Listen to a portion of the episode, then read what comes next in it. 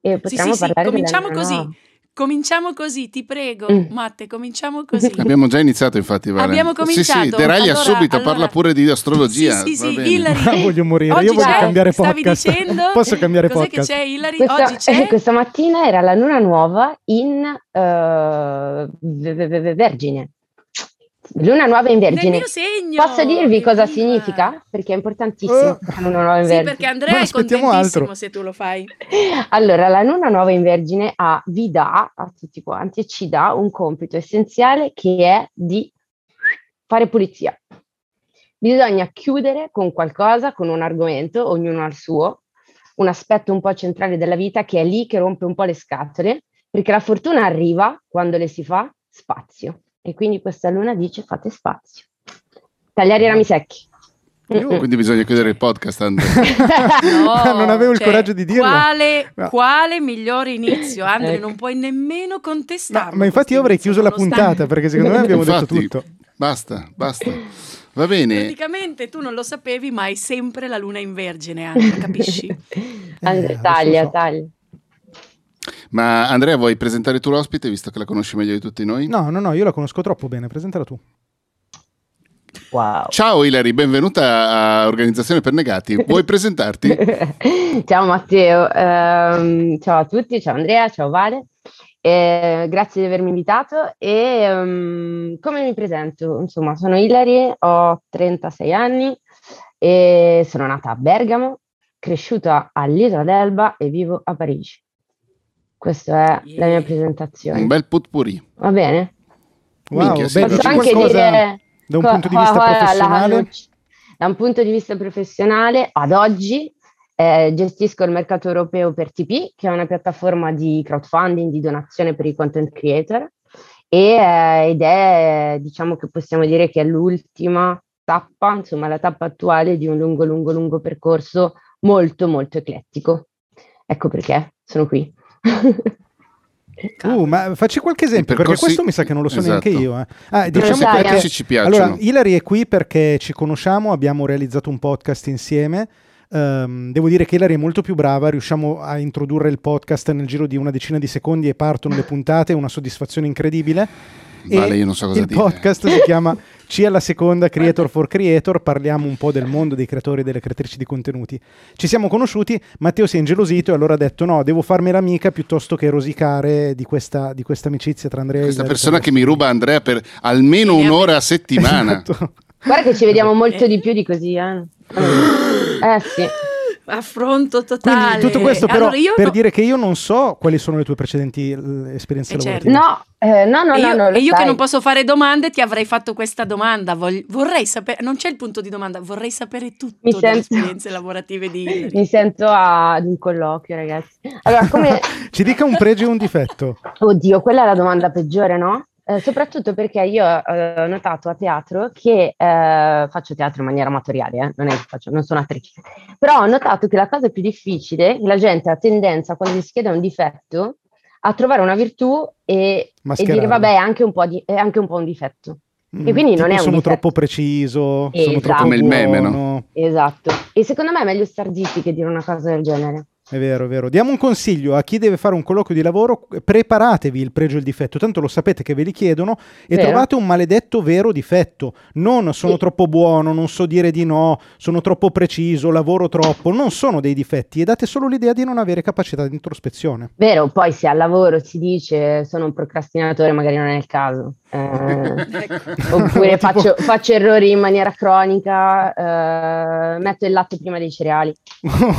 o mi stanno sulle palle i colloqui di dire- lavoro. Potrei dire il mio, il mio difetto è che ho una pagina di Wikipedia. Uh, Ah. uh, flexiamo, Vedi? No, flexiamo scherzo. qua. Eh? Ma la pagina. Wikipedia te la fanno o te la fai tu? Perché- No, me, la- me l'hanno fatta. Poi Ah. ho, ho ho- promesso a tutti i negati, da tempo in memoria ormai, che avremmo dedicato una puntata sulle pagine Wikipedia documentandomi a fondo, ma siccome io non ho difetti, ma non approfondisco mai un bel tubo, non l'ho mai fatto. Quindi... Ok. Però prima o poi ci Però arriveremo. puoi perché rettificarla, eh, la fanno. la, pagina, la pagina Wikipedia. Cioè puoi Sì, dire questa sì, cosa sì, non è vera, io non ho assolutamente questa età, Sì, ho dieci anni in meno, quello lo puoi dire. Eh, ormai- Rassegnata. Anzi, no. Vabbè, allora faccio, parto con la carrellata? No, Vai. allora Vai, la vai, cosa, certo. la cosa Sì. diciamo, senza, senza fare la carrellata, che magari è, è noiosa, è che eh, nonostante io oggi sia, il mio lavoro sia business developer, ecco, già poi se volete scendiamo nel dettaglio di cos'è un business developer, perché è una posizione abbastanza nuova, secondo me, sul mercato, e molto molto piena di, di- di- di- cose diverse, insomma, si devono fare 400.000 cose. Io vengo da un lungo, lungo, lungo percorso di filosofia. Quindi sono, sono, come si può dire, un manager, una business woman, come cavolo si può dire, che ha fatto praticamente solo filosofia nella vita. E il mio primo- la mia prima lunga, lunga esperienza, ho fatto di tutto, di tutto nella vita.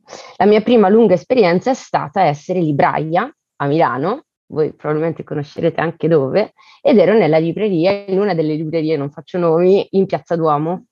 Eh, e gest- Ok. ho gestito per sette anni, mentre facevo gli studi e poi alla fine, insomma, de- de- dei miei studi, il reparto Young Adults, quindi ragazzi 014 e eh, arte eh, della libreria. Ed è stata una delle esperienze più belle che io abbia mai avuto. Eh, a un certo punto eh, mollo tutto, tutto, tutto, tutto, tutto.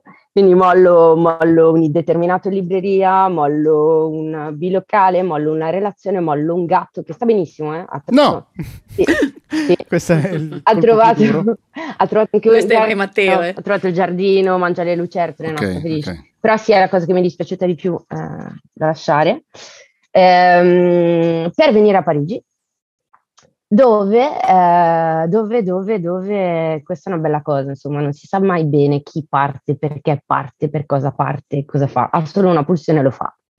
E io sono arrivata e a Parigi ho fatto mille altre cose, fra cui, tenetevi forte, gestire un bar tutte le sere mentre rifacevo due anni di Sorbona, sempre ovviamente in filosofia e in estetica perché non si molla, eh, in Montmartre.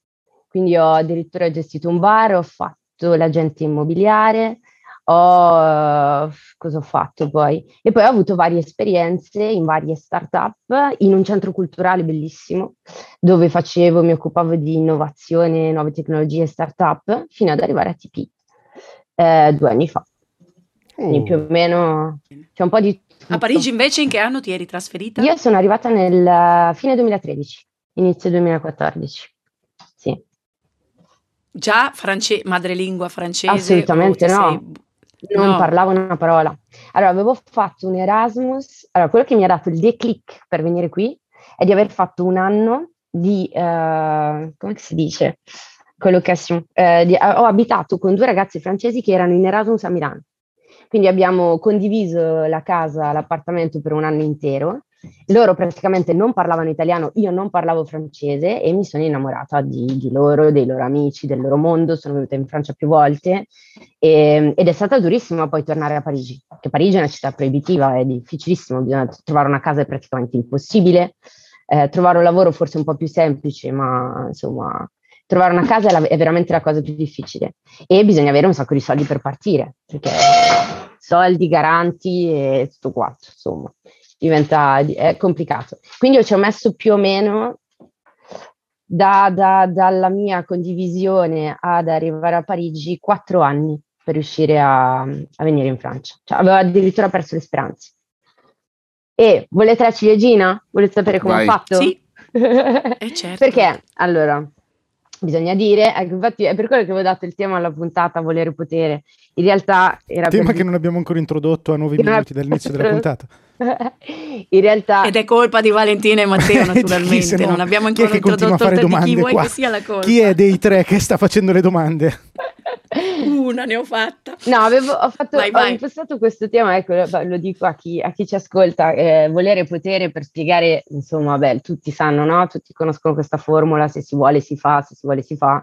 In realtà eh, la conclusione, secondo la mia esperienza, è che nella vita ci vuole, un- ci vuole un sacco di volontà, cioè un sacco di sogni, ma anche grandissime botte di culo. E io sono a Parigi per una grandissima botta di culo, che però è stata aiutata effettivamente da- dalla mia volontà. Allora, io ero in libreria e gio- con, con questa grandissima volontà di venire a Parigi, grandissima voglia, e un giorno ho venduto due libri di infanzia a una signora che abitava a Parigi. E um, ci ho parlato due minuti, lei franco-italiana, quindi ci parlavamo in italiano tranquillamente, le ho venduto questi due libri per i suoi nipoti e lei mi dice, cavolo, ma sai che sei una persona interessante, io in Francia faccio questo, questo, questo, avrei bisogno di un assistente. Io il giorno dopo le ho mandato CV, lettera di motivazione e tutto quanto e eh, sono venuta, ho rinunciato due volte alle mie vacanze eh, nell'arco tipo di sei mesi per venire a Parigi, vedere lei, conoscere, informarmi, eccetera, di cosa sarebbe stato il lavoro, perché era un lavoro nell'immobiliare, cosa che io non avevo mai fatto. E sono partita sei mesi dopo, praticamente senza nulla, ma con questo contatto, che mi ha dato la prima casa e che mi ha dato il primo lavoro per, per cominciare. E da lì, in sotterfugio, ho fatto la domanda alla Sorbona e mi sono rifatto due anni di master. Questa è la storia. Sì. Wow. Quindi la, la, morale di questo, cioè il, il, quello che noi ci portiamo a casa da questa conversazione è che organizzazione per negati d'ora in poi è tuo o lo fai tu.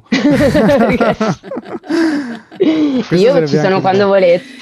No, e allora io Beh, voglio fare una riflessione che... però. Fatemi fare una riflessione. Vai. Posso sì. farla?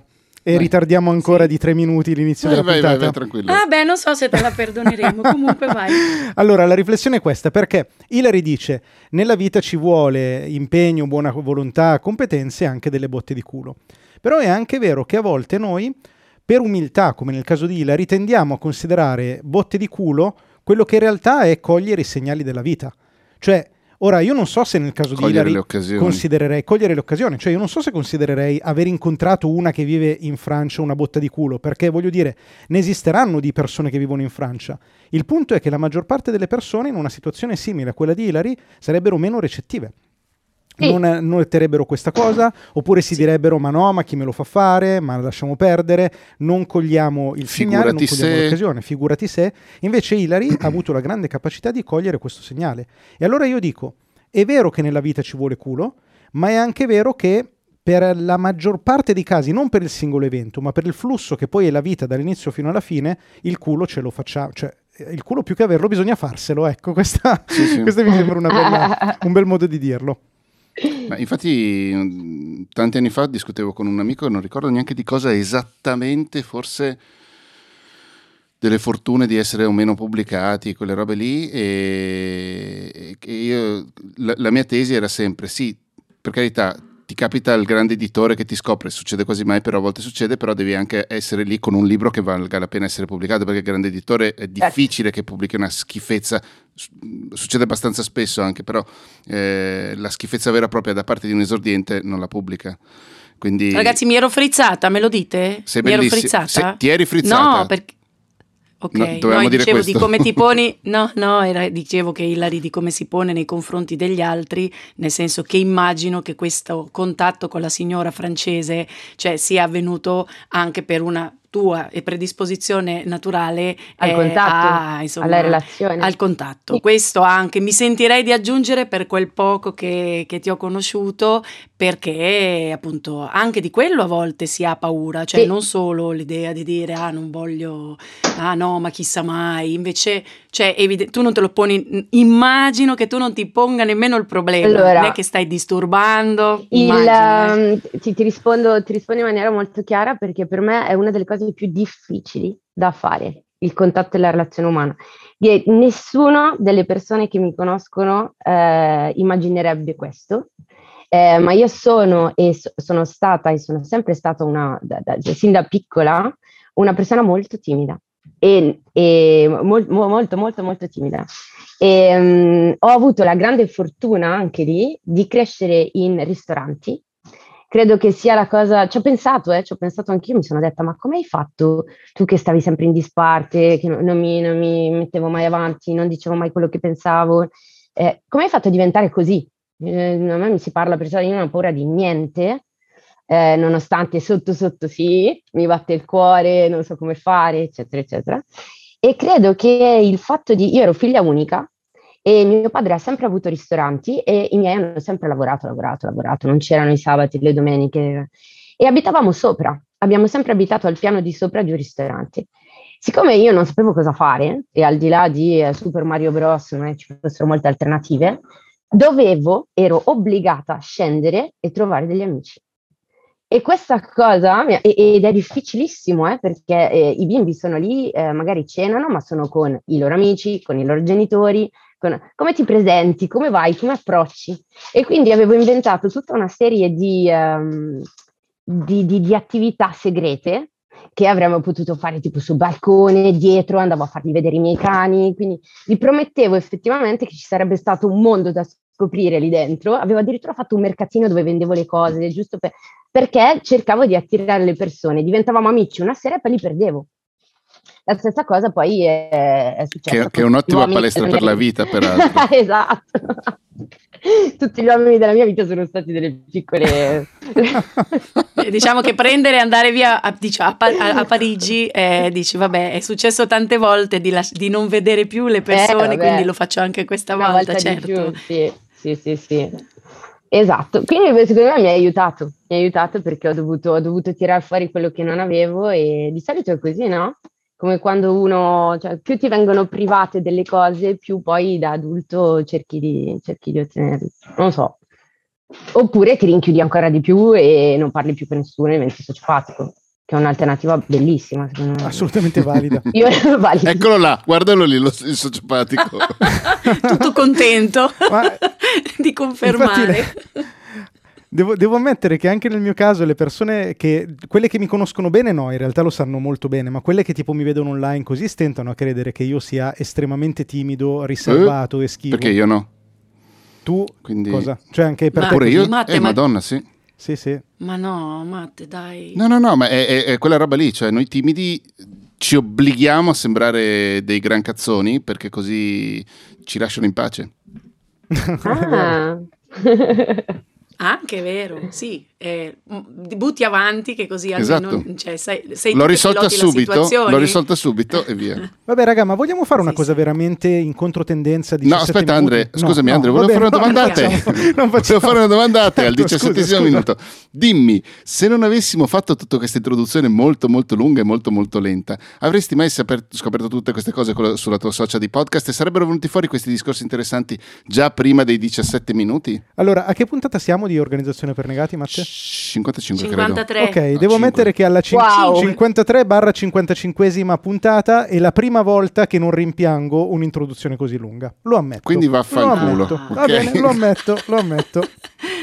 Quindi, io non c'ero in tutte le 55 puntate, eh, Madonna, io sono arrivata Tu hai solo peggiorato dopo. la situazione che già esatto. male comunque. diciamo che le introduzioni sono diventate ancora più epiche. Non, no, non so fa, è, è, è, è parte della vita. perché io pensavo fosse la fine del podcast. No? Adesso è finita. no, Ciao, buonanotte a tutti.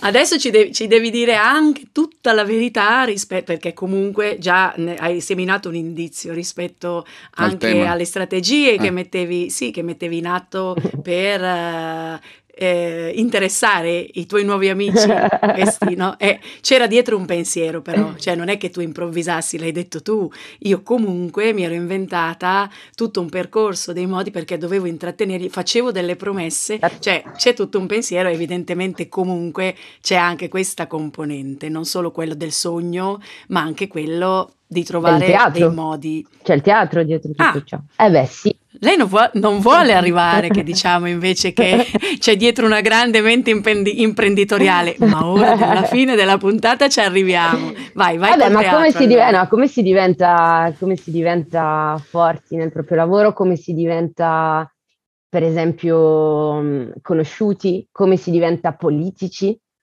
Eh, ci sono due strade, secondo me. O si è dei grandi attori o si è psicopatici più o meno... Oh. e gener- col dubbio su quale delle due è Hilary. Generalmente i genitori so- sono psicopatici, ma perché lo psicopatico gioca un ruolo eh, in cui, cioè, che, che, si è dimenticato di, di, di recitare. Quello è. Cioè nel momento in cui una persona entra a mille nel suo personaggio, che può valere su tutto, eh? sul lavoro fatelo valere perché secondo me ci, ci cascano tutti. Se dici tu arrivi a un colloquio e ti dicono, ah, io, io ecco, arriviamo, arriviamo, a questa cosa, arriviamo a TP perché la cosa bellissima è che io arrivo da questi anni di, di, di, di filosofia, dopo filosofia mi faccio, è vero, mi sono fatta un master in management di un anno, ma eh, posso dirvi che del management ho imparato come si scriveva in inglese la parola più o meno, cioè quello è proprio il livello con cui sono uscita spendendo un botto di soldi inutili. Eh, però era un master binazionale franco, franco-italiano, mi sono sparata sei mesi a Venezia, quindi comunque valsa la pena. E, um, dove, ti ricordi dove vivevi a Venezia? Vivevo a Santa Croce, Giusti. più bella esperienza della mia vita.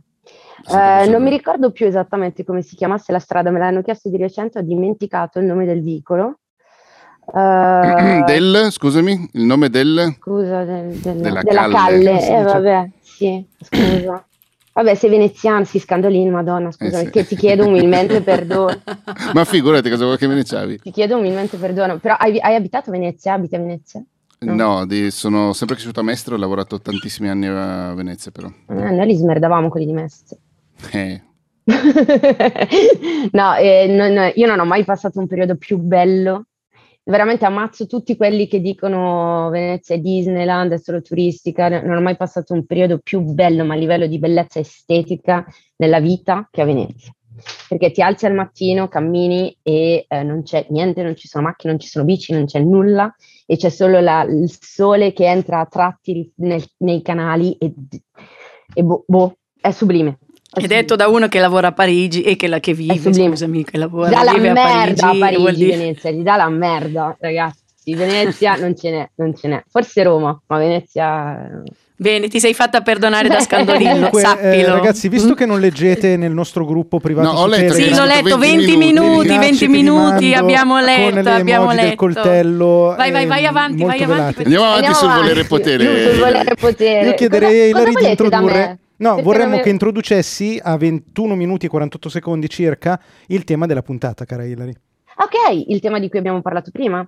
Allora, il volere e potere, e questo è il tema della puntata. Questo grande preambolo serviva effettivamente a eh, far capire che eh, quando si vuole qualcosa, quando lo si vuole fare, eh, lo si ottiene. Perché, perché, ho usato, perché ho preso questo tema per, per la mia esperienza perché lav- se vogliamo concentrarci sul lavoro attuale che io faccio oggi, ehm, diciamo che posso considerarlo un successo, poi vi spiego perché, ma basandomi su dei risultati anche tangibili, nonostante io non avessi, qui lo dico perché siamo in italiano e non mi capiscono qui in Francia, non avessi la minima idea di quello che avrei fatto. Quindi non solo con, eh, io non avevo la minima idea, no, non ho mai frequentato YouTube, non mi è mai interessato nulla eh, di quello che poi avrei fatto successivamente, avevo degli skills, avevo delle capacità e delle competenze eh, trasversali che sapevo che avrei potuto utilizzare. Eh, trasversali, io parlo soprattutto di competenze umane, relazionali, eh, qualche capacità anche un po' tecnica, ma veramente di base. E, e, mi è piaciuto questo posto perché, uh, perché per me rappresentava una, un challenge. E nel momento in cui ho visto uh, che cercavano qualcuno, in più mi ha, diciamo che mi ha un po' spronato il fatto che cercassero qualcuno che parlasse anche italiano, quindi mi sono detta, boh, magari ho comunque quel qualcosa in più. E cercavano qualcuno che, eh, quindi per questa piattaforma europea, che eh, aprisse proprio il mercato italiano.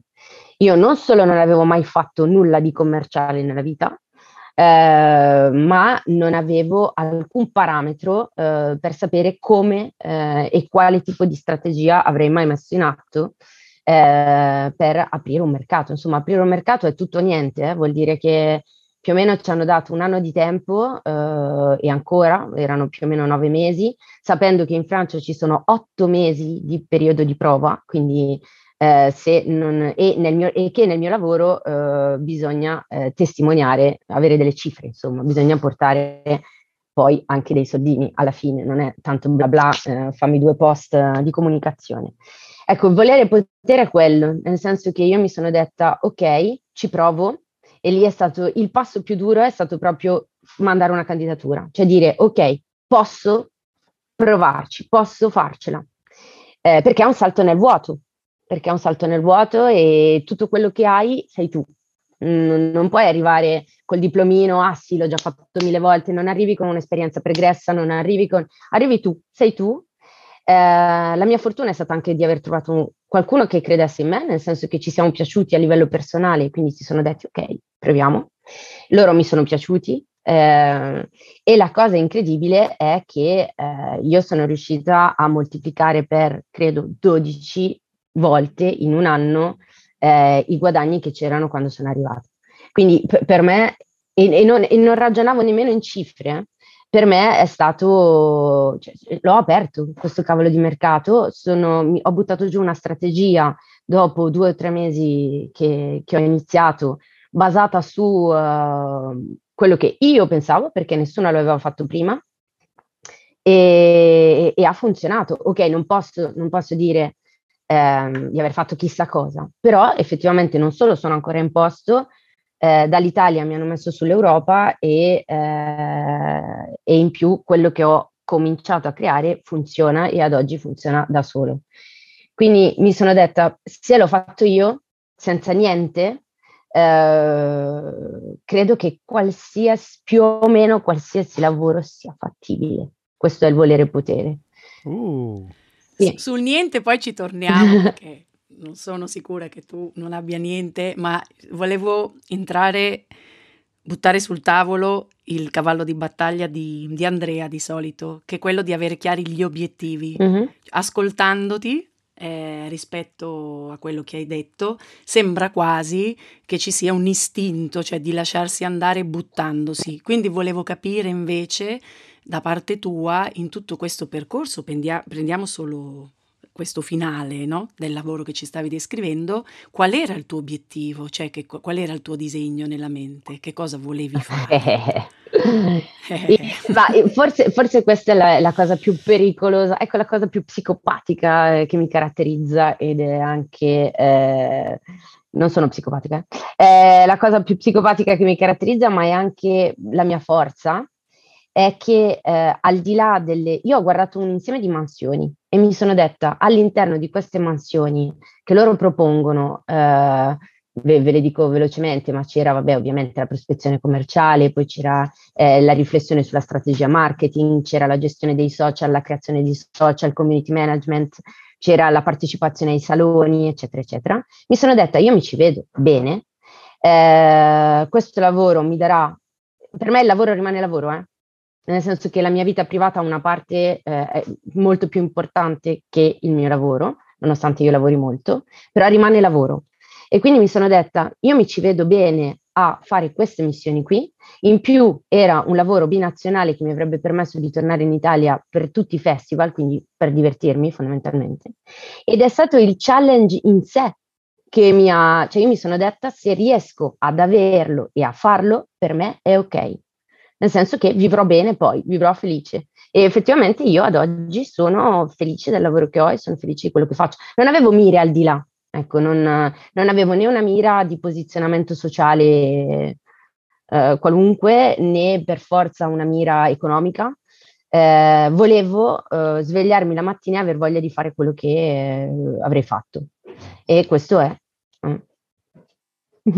Perfetto. Poi No, no, Ci sono cose che mi piacerebbe di fare molto di più, eh? una bella tesi in filosofia, però ecco, poi c'è la realtà da, da considerare. Eh, ma la, la, la, formazione umanistica, diciamolo ai negati, perché immagino che tra chi ci ascolta non ci siano solamente persone eh. che praticano il digitale e tutto quello di cui normalmente mi insegnano, perché io sono sempre, cioè io sono la più, la più umanista, no umanista, ho una formazione da anziana giornalista, quindi eh, peraltro mi occupo di editoria per ragazzi, quindi dopo ecco. in privata sede, perché ecco. sennò Andrea si arrabbia, mi direi quali erano i titoli che hai suggerito la signora e quelli di francese. No, le, quanto aiuta, cioè la, la, quanto ti ha aiutato una formazione umanistica nell'affrontare una cosa così diversa in realtà? Anche nella, wow. anche nella, scelta, cioè per capire anche sì. che a volte noi altri pensiamo di non avere delle, sì.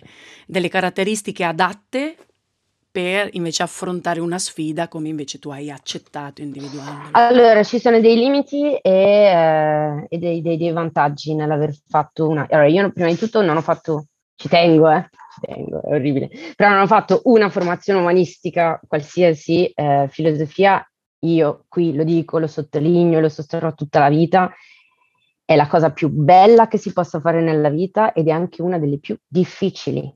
Okay, io... Ma Andrea, ma è come te? Sai che no, scusami, mi, che mi dico più. Andrea, te? tu sei... No, nel senso anche tu c'hai una laurea in filosofia, in, me lo sto eh, sognando. Psicologia. psicologiche. Ah, Ok, scusami, Ok. mi era venuto... Che tra l'altro, Scusami, come scusami. inciso, io mh, sono super convinto che de- nel mio percorso professionale è stata la scelta in assoluto più felice che io abbia mai potuto Vero? fare e non ho mai fatto lo psicologo in tutta la mia vita. Vero. Né intendo farlo. Ma è la laurea più Il- il preziosa motivo che posso cui- immaginare. Il motivo per cui io sono il più sfigato tra noi quattro è che sono senza una laurea. Vedi? No, ma anch'io non sono laureata, Matte. Ah, Ho la pagina Wikipedia, ma non Esatto, sono eh, quella è, la laurea della strada, però Beh, ma vale, voi siete- è l'università della vita. Voi siete quelli intelligenti che hanno capito che studiare non serviva a niente in realtà. Brava. No, non è vero, diciamolo. a me- a me manca- allora, a me diciamolo. Organizzazione per Negati si schiera contro tutte le lauree. Sì. Lo diciamo. Allora, a parte filosofia, perché da- davvero ci sono delle... mh, Non, è- non si fa filosofia per diventare qualcosa per avere un lavoro, ok? Si fa filosofia perché ci si appassiona e perché non si molla. E quando andate a vedere la gente che la fa, cioè i ragazzi poi che ci si mettono, è bellissimo iniziare la vita con una cosa del genere, perché altrimenti si aspetta tutta la vita di farlo. Cioè, de- de- a filosofia c'è una mandria di 450 persone in aula magna che hanno fra i 18 e i 25 anni e poi i primi due ranghi di persone che ne hanno 70. Perché? Perché sono quelli che hanno aspettato tutta la vita e quelli che l'hanno fatto all'inizio. Tanto comunque un lavoro lo si trova, cioè il lavoro ragazzi è lavoro, poi se uno è poi, poi appassionato di scrittura, vuole creare, ovviamente ha, ha mille spunti con una laurea del genere, ma andare a, fa- cioè andare a rompersi le palle a 18 anni con una roba tecnica che poi farai comunque per 40 anni Diciamolo. tutta la vita. Brava. Ma chi te lo fa fare? Ma che masochismo! Lasciamo per ingegneri far- che siete all'ascolto, perché avete sprecato il vostro tempo? Poi gli ingegneri ci vogliono perché devono fare i ponti. E, Ma no, e- ma io preferisco un filosofo che mi faccia dei bei ponti. Eh, lo so, lo so, però ecco, è molto egoista come cosa, nel senso che è vero che i dottori servono e se non si studia medicina poi si- Sì, si ma quelle robe le puoi fare anche senza la laurea comunque. Eh, il, il fatto è di- divertitevi. Ecco, io, io- io do- darei questo consiglio, divertitevi e trovate una passione che poi tanto vi segue tutta la vita e, e ve la portate dietro e per fare un lavoro che sia un qualsiasi lavoro, cioè, ecco, io ho adorato il bar, io ho adorato lavorare al bar. Credo sia uno dei più bei lavori che ho fatto, la libreria, il bar, tutto quello che ho umano a contatto, secondo me è, è de- deprezzato, insomma, non è, non è mh, valutato, non, ha- non- non gli si dà il giusto valore al lavoro da, da- da- da barista, da cameriere, sono dei bellissimi lavori, fra l'altro ti permettono anche di, di viaggiare se vuoi, di, di andare a farlo dove cavolo ti pare, impari le lingue, conosci un sacco di culture diverse. Eh, Di relazionarti. sì, piuttosto lì, che il cavolo di responsabile marketing piegato che ha la scogliosi a 25 anni, Però ascolta, noioso. Ilari, io non ho capito una cosa. Lo fa- te lo chiedo prima che Valentina ti faccia altre domande personali sulla tua vita. No, no, non ne faccio più. E- Ne devo fare una a Io Matteo, non ho però. capito se volere e potere sì o no, cioè se tu credi in questa cosa o no, e poi voglio sapere però se ci credono anche Matteo e Valentina. No, mi hai rubato la domanda che dovevo fare a Matteo. A te non la faccio per dispetto. Va bene, vai, vai. Diciamo che volere e potere ci credo sì e no, eh, non riesco a darti una risposta. Secondo me è portato tu il tema però è...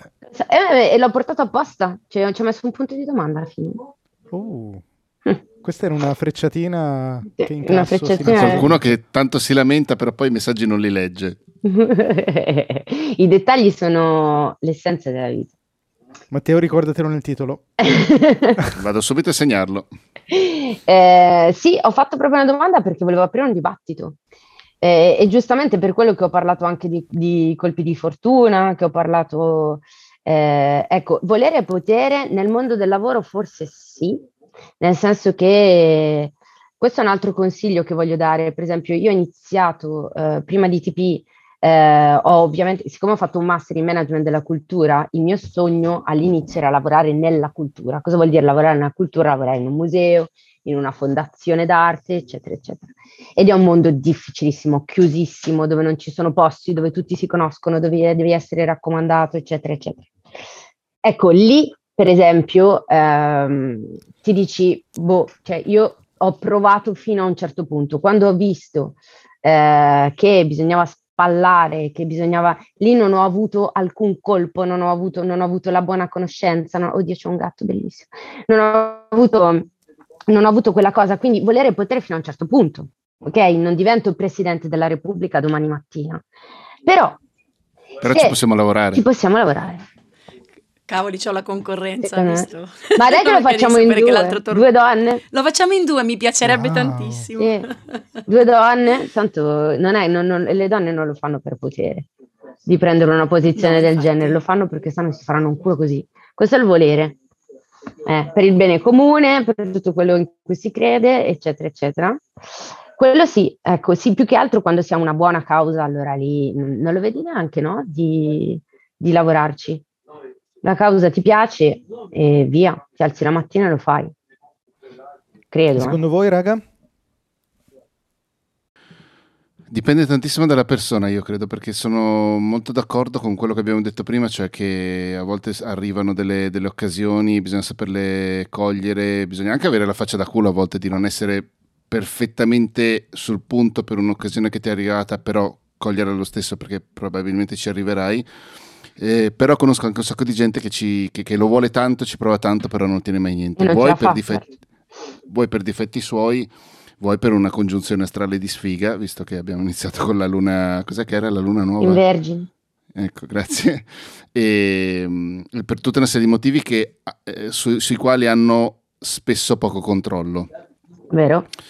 E, e poi ci sono anche quelli invece che hanno tutto sotto controllo e comunque non concludono un cazzo di quello che volevano concludere, ma lì andiamo nel patologico o comunque nella- nel- insomma, in un altro tipo di, di categoria di persone. Ehm, per cui non lo so, cioè ci sono delle cose... mm, boh, avrei- io avrei voluto tantissimo vivere facendo una rivista, non ci sono mai riuscito, forse non mi sono mai impegnato abbastanza. Ma la fai, Matte? Certo, ma non ci vivo. Mm. E Molto probabilmente non mi sono eh, sbattuto abbastanza quanto altri che si sono sbattuti, che tu hai anche conosciuto, Vale, che partendo da una rivista sono poi arrivati anche dei quotidiani. Poi è andato tutto in merda, non certo per colpa loro in quel caso. E va- infatti. Eh, Lì potevi anche volere tutto. Cioè, Per Sì, riferimenti esatto. che Sono capite delle- solo voi due? no, no, nel senso c'è... No, lì è il mondo. Esatto, il mondo editoriale che è completamente crollato negli ultimi vent'anni. No, non le persone in sé, cioè che è un po' quello che, che- che- che stava dicendo anche un, un po' Hilary, cioè probabilmente se lei fosse nata vent'anni prima, cioè al posto mio rispetto a quelle scelte... Era al posto tuo adesso, quindi parlava con Sì. noi dopo aver fatto No, dopo una cioè, scheda di. Wikipedia. No. anche una pagina. No, ma no, è che eh, cioè, avrebbe probabilmente il suo percorso sarebbe stato diverso perché c'è anche un tema veramente culturale e gen- generazionale per cui è come se eh, comunque vent'anni dopo tu comunque hai più possibilità, hai più scelte, cioè non è detto che quando tu ti incanali in una cosa e hai scelto filosofia allora diventerai un professore di Eh, filosofia. Ho qualcosa da ridire su questo perché Dillo, dillo. No, perché soprattutto la filosofia ad oggi, cioè esci da filosofia e ti dicono perché non vuoi un lavoro? Cioè, eh, hai fatto Sì, filosofia perché però io sai quanti manager sai che alla fine quanti manager invece che hanno studiato filosofia ho incrociato nella mia Ah, vita sì? di azienda Wow. eh? sì sì Ma lì c'è un'apertura, però, c'è un'apertura, insomma, di un certo tipo da parte di chi. però era, era per dire che appunto a volte succe- c'è anche una contingenza di ciò che succede nel mondo che non Mm. ti permette di realizzare il tuo sogno questo mi vuoi fare la domanda? Se per me è potere, se per me volere potere, Andre? Me la fai lo stesso? Beh, eh, pendo dalle tue labbra, voglio assolutamente saperlo. ah no, tanto non è niente Tanto di originali perché no, no, no. Se io no, se fossi nata vent'anni dopo sarei, sarei stata Hilary, un pochino meno bella di lei, però sarei stata lei, quindi ha già risposto lei per me. Sì. No, in realtà Che paraculata. comunque, tu- Io, No, sarei, non è io sarei stata, io avrei preferito essere giornalista che fare quello che faccio. eh. Vedi? Eh sì. Eh, ma no, ma no, perché comunque hai detto delle cose preziosissime anche rispetto a come tu eh, riesci a suddividere bene eh, ciò che ti dà il lavoro rispetto alla tua vita, cioè quindi quello di, di riuscire a preservarti i momenti tipo il teatro, quant'altro. eh, per cui, no, no, benissimo, davvero. eh, Stai dicendo che per te la tua vita, la sono vita molto lavoro simili. sono troppo... eh sì, Ah. purtroppo sono sempre state così, ma guardate che anche qui c'entra il tema generazionale, però io più se cioè più che dire eh, volere e potere, mi sento più di sposare una frase banalissima, però nella quale mi rivedo di più, che è crederci. Vero? Davvero è potere Vero. questa cosa. Io mi vedo più in questa frase qua. Sì, sì, il volere per me era nel senso del crederci, sì. Sì, ma infatti me l'hai fatto venire in mente tu che non, non ce l'avevo io nella testa, che da sempre vado in giro predicando crederci e volere, mi è venuto in mente mentre tu parlavi. Ok. Andre, tocca a te. Allora, secondo me c'è un... um, Stavo pensando che c'è un po' un fraintendimento forse sul volere potere. Allora, esclusi tutti quelli che, diciamo, negano questa cosa eh, come scusante, perché magari non sono riusciti o riuscite a raggiungere i propri risultati e si dicono, eh, ma non si può ottenere tutto. Che è vero, è ovvio, è scontato. Però, premesso che ci vuole comunque buon, se- buon senso in quello che vogliamo. Se io voglio vincere le Olimpiadi, posso volerlo quanto voglio, ma io non le vincerò mai in nessuna disciplina. Come no? Quindi, Andre, No, tutta, tutta la palestra che stai facendo? Eh, questo è vero, però non c'è la, la disciplina palestra e comunque non credo che rius- risulterei nei migliori. Ad ogni modo, ci vuole buon senso nella scelta del- dell'obiettivo e ci vuole un minimo di flessibilità anche di range all'interno del quale ballare, cioè io non posso darmi come obiettivo di diventare responsabile della biblioteca principale di Milano, ma magari posso decidere di lavorare in biblioteca, per dirne una. Detto questo, secondo me volere è assolutamente potere, Posso- cioè non c'è alcun dubbio Hai- che se desideri una cosa con buon senso tu la possa raggiungere. Matteo? No, che hai scelto l'esempio sbagliato perché si va a concorsi in biblioteca comunale.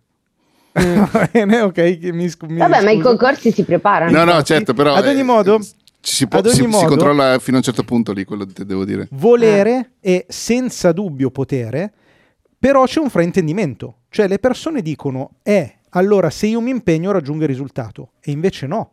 Impegnarsi per raggiungere un risultato è soltanto una delle variabili e non è neanche la più importante.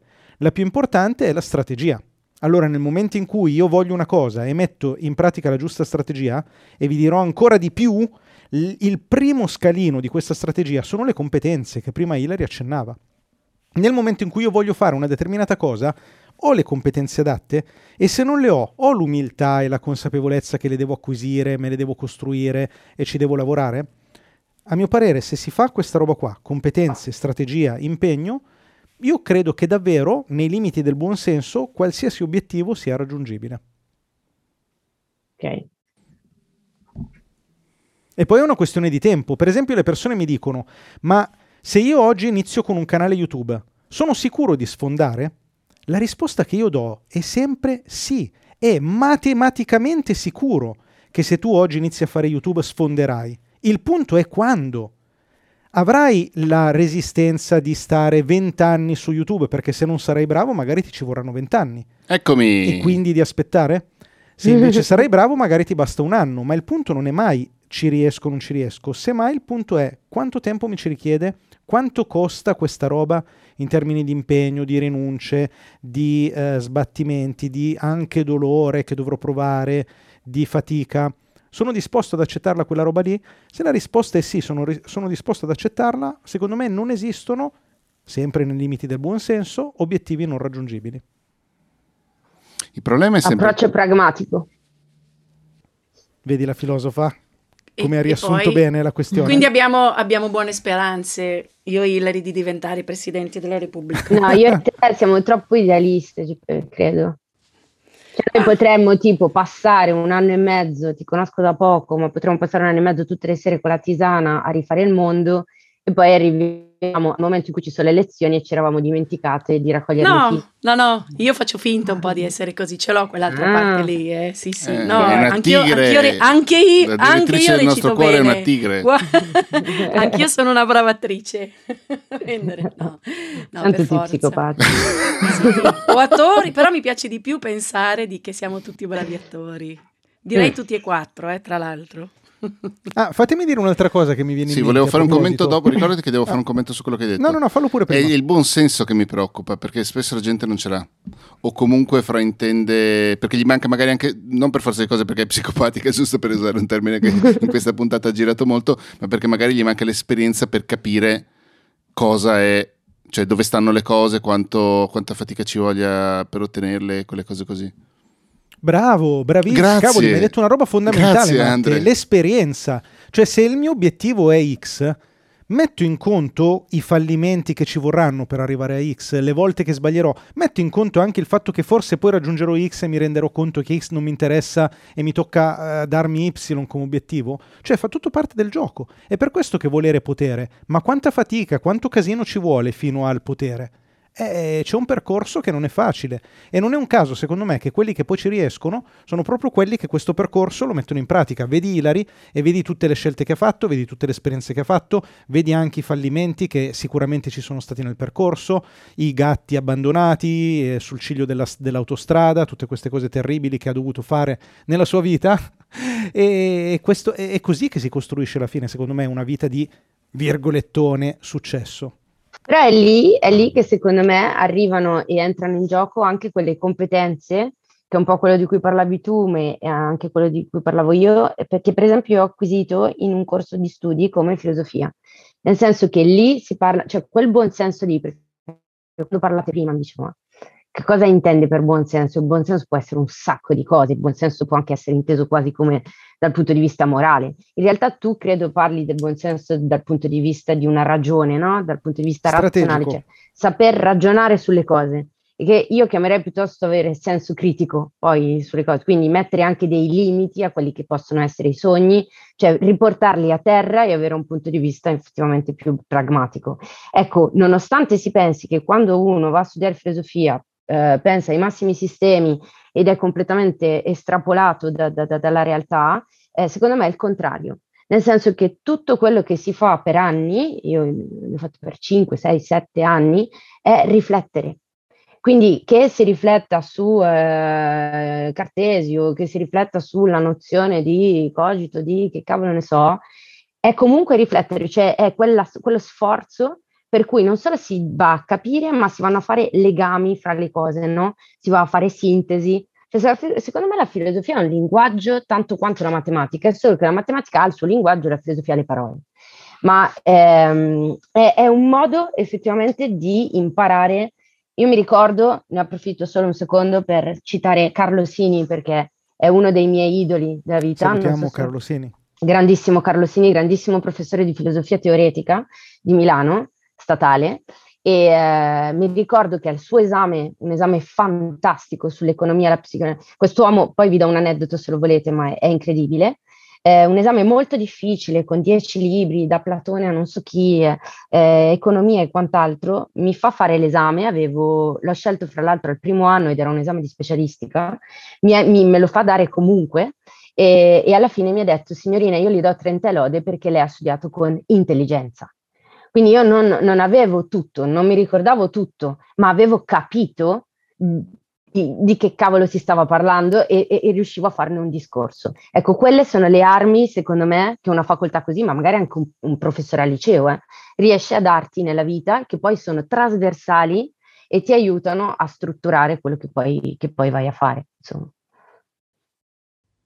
Non possiamo rovinare il finale di No, puntata. infatti. Beh, manca ancora di 12 minuti. Volevate Vale. rovinarmi? Silenzio per 12 Ah, minuti. manca ancora Eh, così tanto? Ah, è vero, Io, perché allora, non siamo a Vorrei 45. dire una cosa allora, visto che non- ci siamo interrotti, eh, che secondo me adesso eh, i nostri ascoltatori e le nostre ascoltatrici si divideranno in due macro categorie. Quindi chiedo a voi che siete all'ascolto di identificarvi in una di queste due categorie. Tra di voi ci saranno coloro che attribuiscono le cause dei propri successi o insuccessi a se stessi o se stesse e tra di voi ci saranno coloro che fanno la stessa cosa all'esterno, quindi che attribuiscono successi e insuccessi fuori. Quindi ci saranno quelli che dicono è vero, se voglio ottenere un risultato devo fare fatica, devo mettere in pratica strategie XYZ e ci arrivo, e altri che invece diranno eh ma c'è la crisi, eh ma sono vecchia, Mm. eh ma sono giovane, No. eh ma non ho il curriculum, eh ma non l'ho studiato, eh ma la mamma non vuole, eh ma non ho tempo, eh ma sono incasinato.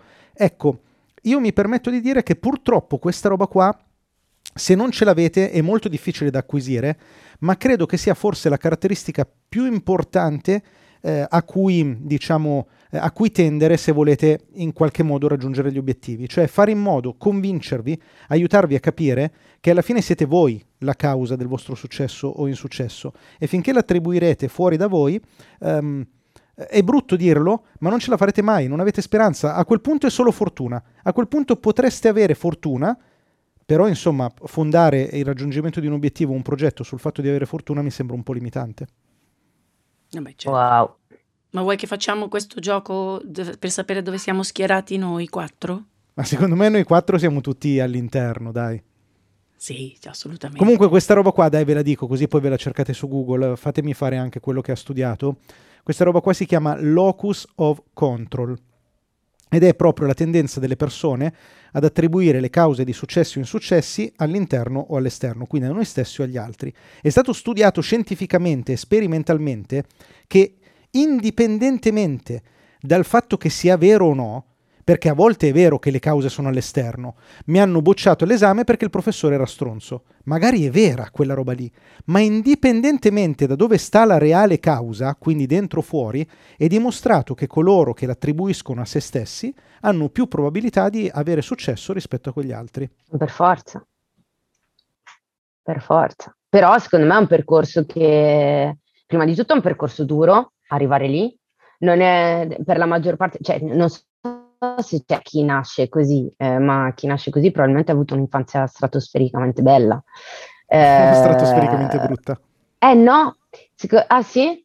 Io ho sempre pensato che questa cosa, cioè che il fatto di attribuire eh, le cause all'esterno, dipendesse in larga parte da um, eh, eventi difficili o traumatici nel senso, eh, soprattutto, soprattutto, vissuti eh, al, in fasi precoci del, della vita, perché nel momento in cui non si è, se, se, se li si vive in fase adulta, no, quando, quando, ci si lascia nelle relazioni, quando ci si lascia in fase adulta si fanno i pro e i contro, si fa, cioè ci si, mette, ci si rimette in causa, anche quando è colpa dell'altra persona perché magari ha tradito una, ci, ci, si dice ok, ho lasciato, magari ho lasciato andare un po' la relazione, un po' trascurata, ci si rimette un po' in causa perché si è adulti.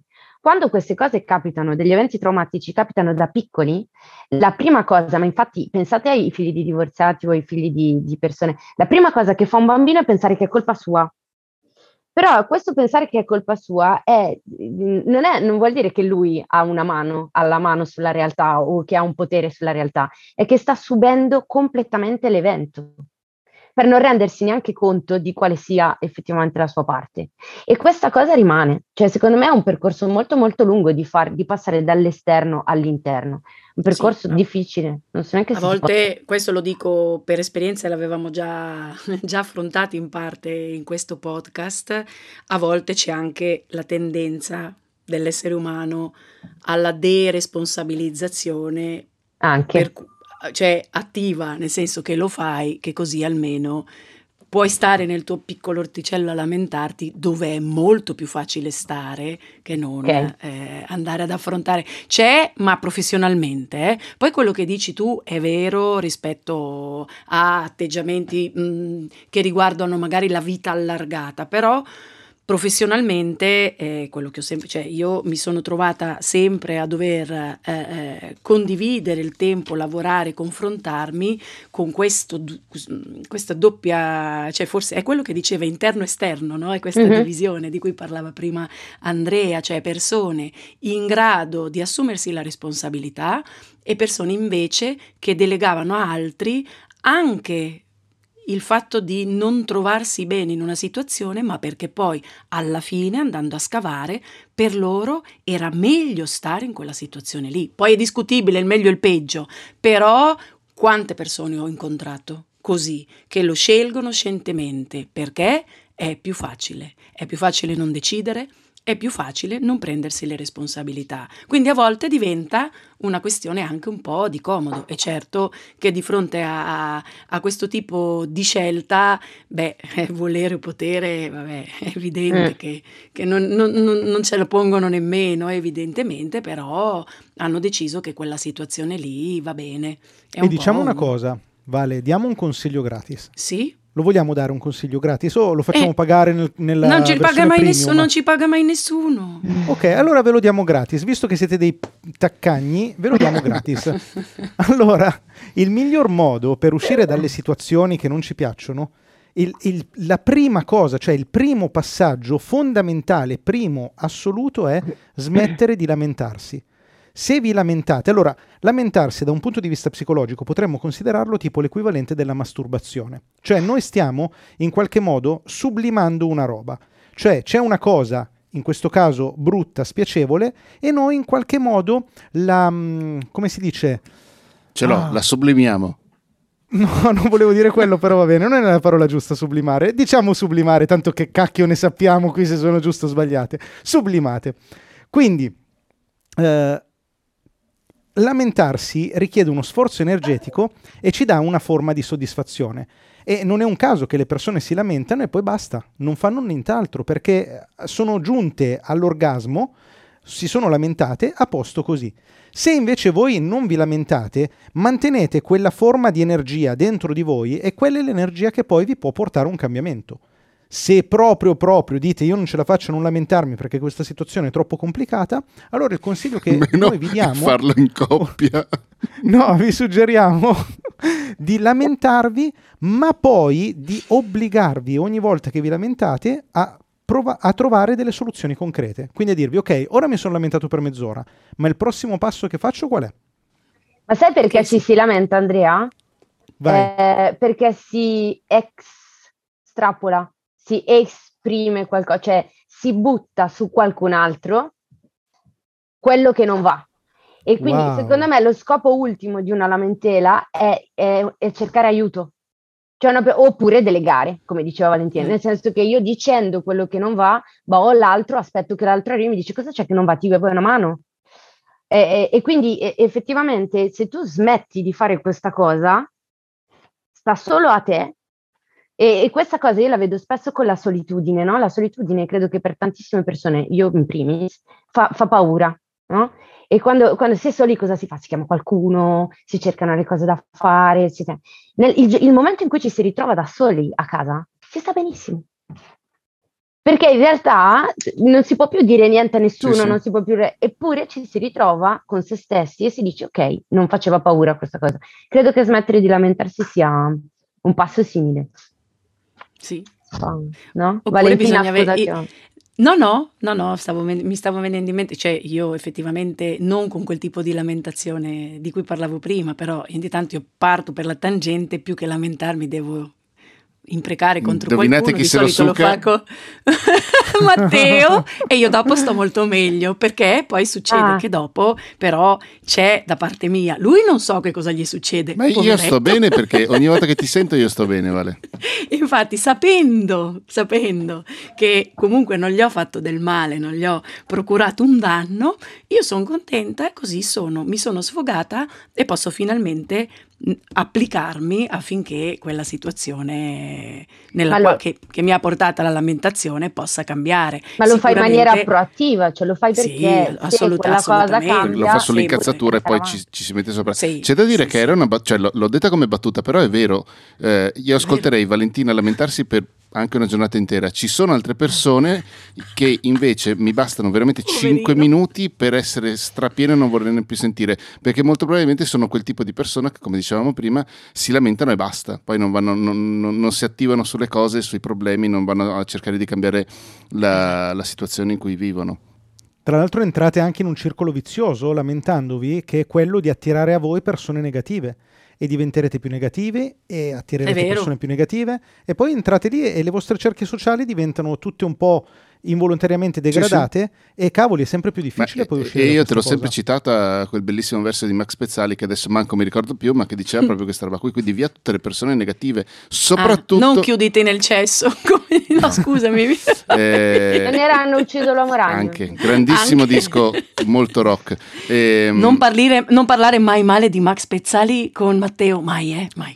Lo No, adoro. attenzione, ha fatto delle gran cagate di dischi, eh, però alcuni invece sono dei caposaldi incredibili. Eh, ma eh, volevo dire che cazzo stavo dicendo? Ah, no, sì, soprattutto a una certa età bisogna. mm, E Andre, tu ci, ci stai avvicinando l'anno prossimo sopra un certo traguardo. Eh, io ormai ci sono Sai già che dentro. io non so quanti anni ha Uno Andre? meno di me.